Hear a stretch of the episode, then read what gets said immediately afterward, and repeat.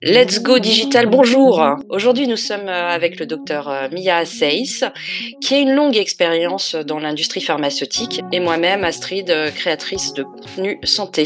Nous sommes membres de la team santé du MBA MCI, et nous avons le plaisir de partager avec vous, via ce podcast, le sujet de la transformation digitale dans l'industrie pharmaceutique. Large sujet, mais nous allons tenter d'aborder quelques enjeux et spécificités de ce marché comment ce secteur est en train d'évoluer. Mia, plus concrètement, euh, qu'entendons-nous par transformation digitale? Bonjour Astrid, merci de me donner l'occasion de discuter et de parler de ce sujet, en effet, qui me passionne. Qu'est-ce que la transformation digitale? En fait, elle fait référence à l'intégration des technologies numériques dans différents services et aspects de l'entreprise. Elle conduit souvent à la modification du business model.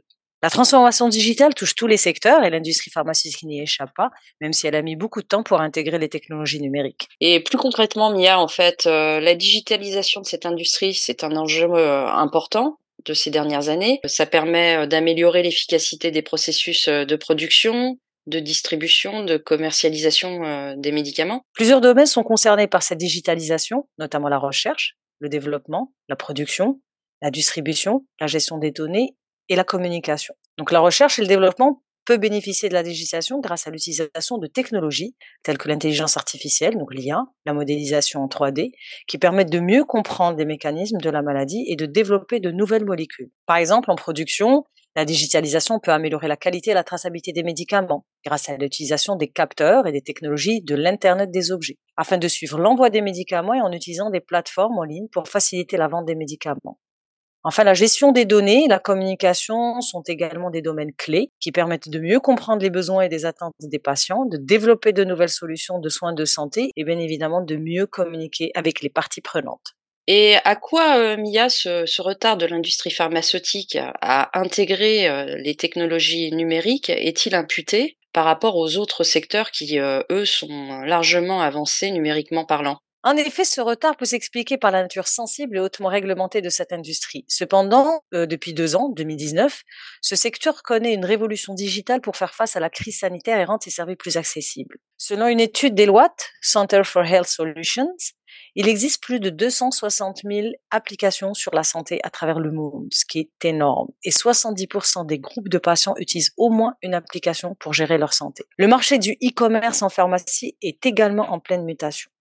Les contraintes sanitaires liées à la COVID-19 feront notamment inciter les, pharmaciens à devenir des acteurs du e-commerce de proximité en vendant des médicaments de première nécessité tout en garantissant la sécurité de dispensation à travers des outils digitaux tels que les sites web marchands, les applications mobiles, etc.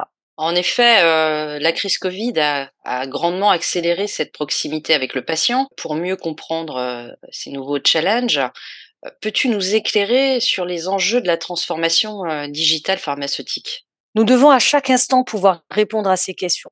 Par exemple, d'où vient ma donnée? Suis-je certain qu'elle est à jour? Qui l'a validée? Pourquoi s'est-elle retrouvée en production? On voit apparaître une évolution du modèle classique des entreprises pharmaceutiques, à savoir R&D et fabricants de médicaments, à un autre modèle se définissant comme offreur de solutions thérapeutiques complètes, alliant produits et services aux patients associant les traitements médicamenteux et des services personnalisés. Cette évolution, dictée par des impératifs économiques et concurrentiels, se fait grâce à une plus grande maturité digitale acquise depuis ces dernières années. N'est-ce pas euh, finalement euh, simplement un effet de mode? Non, au contraire, il faut bien garder à l'esprit que la transformation digitale n'est pas uniquement une mode, mais c'est une tendance qui est dictée par l'économie. Deux autres facteurs non négligeables accélèrent cette digitalisation. Les bénéfices et la valeur en bourse. En effet, cette transformation digitale augmente les chiffres d'affaires et les bénéfices des industries des secteurs de la santé et de la pharmacie, ce qui est donc profitable aux actionnaires et aux entreprises. Ces bénéfices de plus en plus élevés sont également dus au rachat des startups de la biotech, de la santé ou de la prise de participation dans ces startups. Nos usages quotidiens incitent ces acteurs à se transformer rapidement. On peut noter l'essor de l'e-santé qui entre dans les mœurs des individus. Si je comprends bien, le digital implique donc l'absence de médiation physique directe, puisque l'usager, en fait, est seul avec l'interface de l'écran. Donc, comment, malgré cette distanciation, rendre les services digitaux aussi humains que possible? D'après Laurence Proust, Digital Lead chez Pfizer, il y a vraiment une volonté d'approfondir l'engagement patient à travers le digital. En effet, l'objectif est de permettre aux patients d'être plus impliqués dans leur traitement. Pfizer a ainsi développé de nombreux partenariats, notamment avec l'Institut du cerveau et de la moelle épinière. Les industriels de santé cherchent bien sûr à comprendre les besoins des patients, mais aussi à cibler les professionnels de santé, car c'est aussi l'une des nombreuses vertus digitales instaurer de multiples points de contact, là où avant, seuls les professionnels de santé ou les associations permettaient d'établir un lien avec les patients. Mais euh, comment euh, l'industrie pharmaceutique euh, compte réussir cette transformation digitale pour rattraper ce retard et, et quelles sont concrètement les actions à mettre en place? Alors, j'évoquerai quelques pistes, telles que la création de départements ou de services entièrement dédiés au digital, dans le but d'asseoir des compétences digitales, intégrer les fonctions numériques, mais aussi former le personnel afin de, les rendre performants. On en reparlera plus tard. Construire également la stratégie digitale et enfin, pour s'aligner à la stratégie patient-centrique, connaître les besoins des patients et des professionnels de la santé. Waouh, gros euh, challenge euh, pour ce secteur, hein, pour y arriver. À ton avis, euh, quels sont les principaux défis auxquels elle est confrontée en matière de numérisation? Écoute, les défis sont multiples. Quelques-uns sont à prendre en compte, comme par exemple le coût de la technologie, sa complexité, les changements réglementaires. La numérisation implique souvent des changements réglementaires à échelle nationale et internationale avec les agences, et il peut être difficile de s'y conformer. La sécurité des données. La numérisation implique souvent la collecte et le stockage de données sensibles, ce qui représente le plus gros défi de ce secteur. Elle peut entraîner des changements organisationnels importants qui peuvent être difficiles à gérer pour certaines entreprises pharmaceutiques sans compter sur tous les programmes à mettre en place afin d'assurer la formation du personnel. J'en parlais plus haut. Difficile de trouver des professionnels qualifiés euh, pour, euh, pour travailler avec les technologies numériques, sans compter le coût de la formation du personnel existant. Et enfin, l'acceptation par les patients, car il peut être très difficile de les persuader de, le, de faire confiance aux nouvelles technologies et de les utiliser pour gérer leur santé, ce que je peux complètement comprendre. Mais je vous apprends rien sur le fait que l'utilisation du digital dans le quotidien est déjà bien présente c'est une transformation déjà en cours. On parle d'e-santé en général et tous les acteurs sont impliqués, que ce soit les professionnels de la santé que les patients.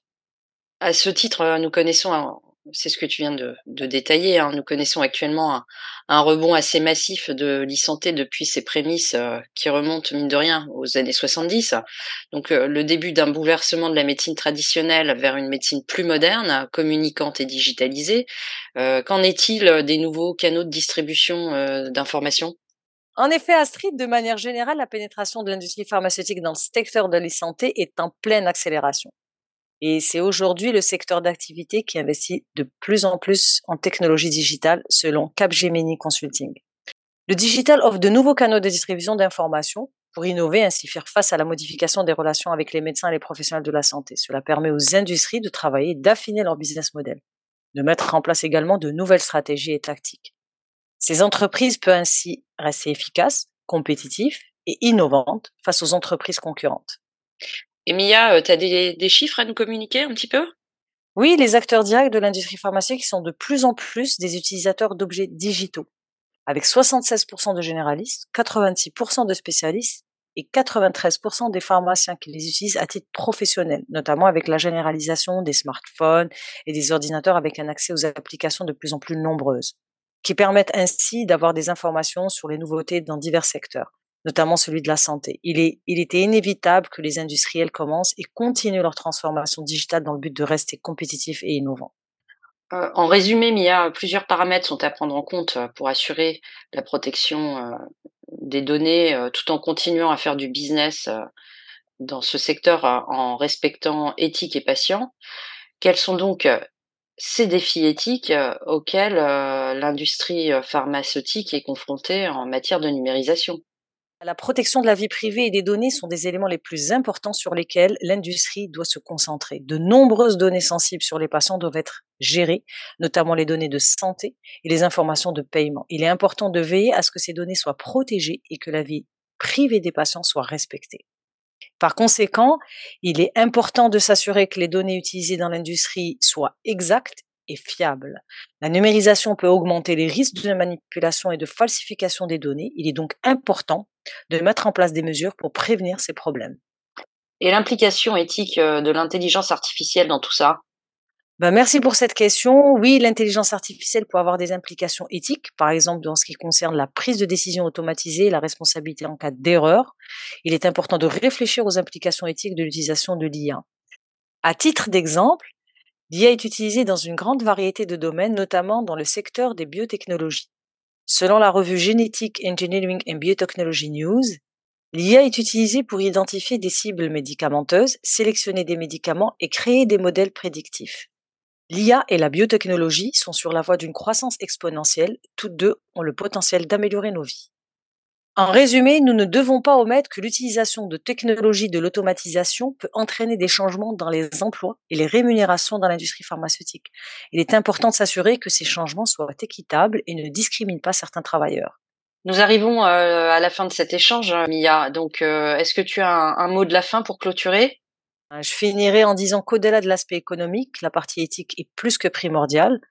On espère une réévaluation de la réglementation afin qu'elle soit plus adaptée et ainsi permettre aux industries de la santé de continuer à apporter des solutions, bien évidemment tout en respectant la balance bénéfice-risque et qu'elle soit aussi utile qu'éthique pour le bien-être des patients. Merci docteur Saïs pour cet échange et ces éclaircissements qui nous concernent tous. Je rappelle que ce podcast a été réalisé dans le cadre du MBA MCI Let's Go Digital avec la Team Santé. Rendez-vous bientôt pour de nouveaux podcasts autour de la sphère santé.